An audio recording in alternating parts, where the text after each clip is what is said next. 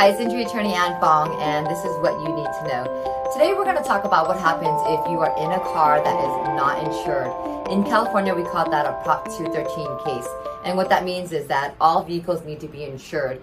Uh, if you are a driver and the car you're driving does not have insurance, as a driver, your recovery a bodily injury claim is limited.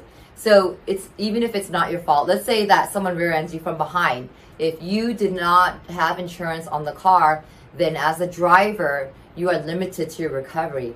And the limitations are you can get your medical bills paid and lost wages, um, but you cannot get any recovery for your general damages, meaning your pain and suffering.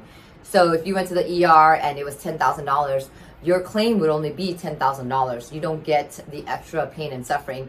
Um, and, and we can't get you, let's say, twenty or $30,000. It, it's just your medical bills. Um, however, if you are the passenger of a vehicle that doesn't have insurance and you're not related, it's not your mom, your brother, or dad, um, then you are not subject to Prop 213. And so you can get full recovery. Um, so just make sure you do your due diligence and make sure you know who you're getting in a car with and that the car is insured.